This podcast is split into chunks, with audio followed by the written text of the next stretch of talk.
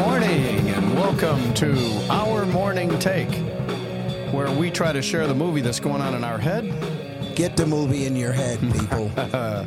My name is Frank Johnson, and I'm Abraham Lawrence, as always. and if you're listening on iHeartRadio, uh, I don't know about Podbean, but I know on iHeartRadio you ha- have been seeing our new logo for the last few episodes. Have you seen it yet? I have not. Oh, my goodness. I will have to look it up. I believe Nikki Maychak was the one that actually uh, designed this thing. It looks like a spilt cup of coffee or something, like coffee stain. I don't know. I don't know exactly what it is. No, it's actually really cool. And it says our morning take, and it says something about uh, getting the movie in our head or something. I like that. You'd think I'd be more prepared and actually see the thing in front of me, but hey, It's all good. this is the 82nd episode of season one. Wow. It's May the 2nd. We're closing in on, you know, half the year over. I know school is almost out. Yeah, I know these kids are ready to get out of school. I'm ready to get out of school. What are you talking about? I bet you are. Now, episode 65 left off with the story of Abraham and Sarah, and we want to kind of pick that up. It's kind of Abraham, Lawrence, and myself. It's kind of our thing. So when Nick is here, we kind of do something a little different, but we kind of want to go back and talk about that. And we just finished where the birth of Isaac was promised to Abraham and Sarah. She laughed, and God said, Well, you know what? I'm going to be back in a year, and you will have a baby, so, you know, we'll see. And uh, of course, they were kind of killing two birds with one stone. Not only did they come down to talk to Abraham about what they were going to do there, but they were also on the way to Sodom and Gomorrah to do something down there, which we're going to get to a little bit today. So if you want to follow along with us, we're in Genesis. We're in the 18th chapter of Genesis, and we're going to start reading around about the 20th verse. The Lord said, uh, the outcry of Sodom and Gomorrah is indeed great, and their sin is exceedingly grave.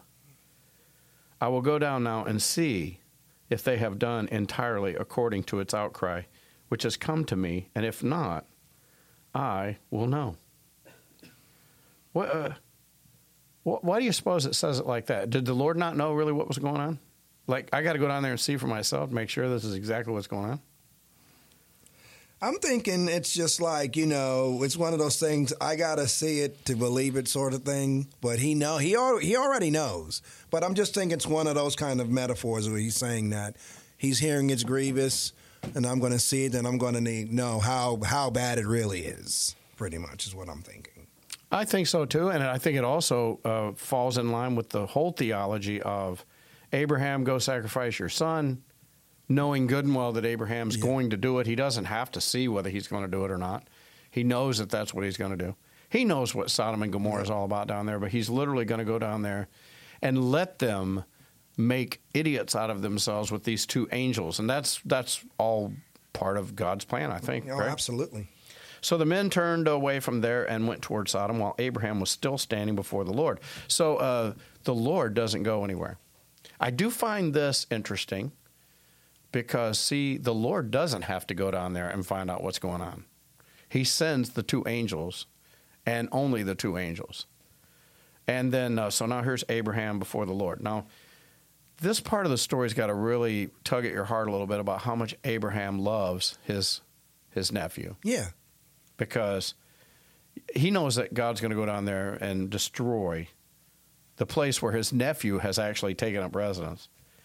So he comes near and he says, Will you indeed sweep away the righteous with the wicked? Let's let me just um, stop right there. Yeah. So you know, we always give, we kind of give a lot of bad rap, but is he really a bad guy? Would Abraham say that if he was like a bad guy? Hebrews chapter 11 says that Lot was a righteous man and that he was tortured. His soul was tortured living in that sinful place. Oh, absolutely. Yeah, he knew better. Yeah, just think about you know, you going places that you shouldn't and you feel miserable. Mm, yeah. And I would. Yeah, yeah. and uh, but you know he kind of I don't know. I guess he felt like that's where his flocks would flourish. So you feel like you're going to be prosperous, but man, how miserable it is! Yeah, just think. I mean, that's the allure of the world. Though. Isn't it like a Christian that owns a bar? Kind of. I think of it like that because I mean, listen, you can be a Christian and own a bar. You can. I mean, you know, um, but that seeing people abuse the alcohol every day and just see what goes on every day, and you go, but this is how I make my living. And and maybe it's a really good living. Maybe you've got a really great nightclub, comedians come in, you got acts coming in, you got great musical groups that come in, and you really enjoy all of that. But then you see the you see the darkness Yeah. of just what happens in a nightclub, and you say, I mean, wouldn't that just be torture? Oh, absolutely, absolutely. But I kind of uh, uh, equate it to all that. Now, we can just walk out of the nightclub. We can just sell the nightclub, do something else. I mean, but I don't know that Lot felt like he could do anything else. Do you think? He I'm- picked that area, Yeah. and that's so kind of where, where he, where's he going to do? Hone in on Abraham's land? There's nowhere else to go. Yeah. You know. So I, I do think he was he was tortured down there. Now I know people are not going to think that from this story. I get it, but when we read about it in Hebrews 11, that's about the only way I can I can say that Hebrews 11 is correct. Yeah, oh, absolutely, because it lines up exactly what Abraham says. Are you going to destroy the righteous with the wicked? Yeah, because he is righteous. Yeah. And God says, well, he says, suppose there are 50. Will you indeed sweep it away and not spare the place for the sake of the 50 righteous which are in it? Now, to me, that wouldn't be, be very meaningful because Sodom and Gomorrah were hundreds of thousands of people. These were big cities. They were, these were like Nineveh. So, you know, Nineveh So had about- maybe he's thinking about the 50 people in his family. well, he- I think he thinks, well, there's Lot and his Yeah. wife and his daughters, and surely they've married, and Yeah. surely he's got some friends. Yeah, so you would think 50 wouldn't be that bad. Right. Uh, 50. Well, you indeed sweep it away? And, and uh, far be it from you, Abraham says this to God, to do such a thing, to slay the righteous with the wicked, so that the righteous and the wicked are treated alike. Far be it from you. He says this twice. Hmm. Shall not the judge of all the earth deal justly? Now, the cool thing is, God doesn't refute any of that.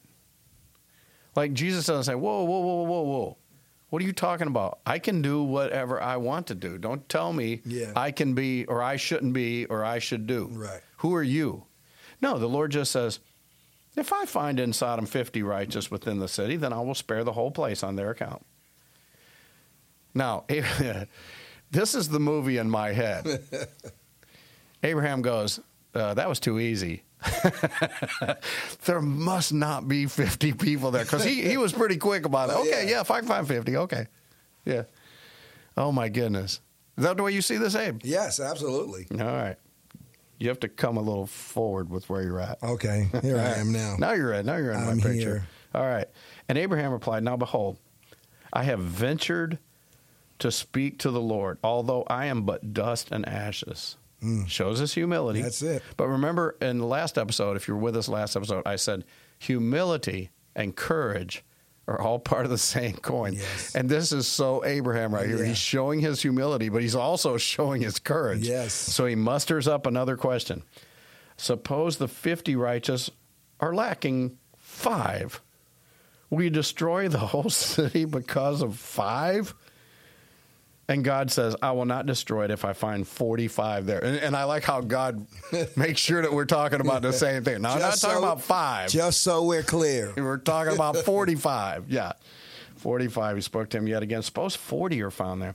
Now, this goes on and on. And uh, why do you suppose, Abe? Why, did, why didn't he just cut to the chase and said, what if there's just six? Yeah, I was. I'm a little confused about that too. I know. Is it maybe just the fear of the Lord? I think that it's the fear of the Lord, and Abraham was just hoping that you know, other than Lot and his crew, there had to be some other righteous people there. Did you think maybe God would just cut him off at like 40? Like if he says, well, what if he goes, listen, just stop it already. Okay. I'll go at 40 and that's it. We're done. But God doesn't do that. And Abraham continues to just say all the way down to uh, about verse 32. And he says, Oh, may the Lord not be angry, and I shall speak only this once. Suppose 10 mm. are found there. And he said, I will not destroy it on account of the 10. And as soon as he had finished speaking to Abraham, the Lord departed, and Abraham returned to his place. 10. Just ten. Just 10. Just 10.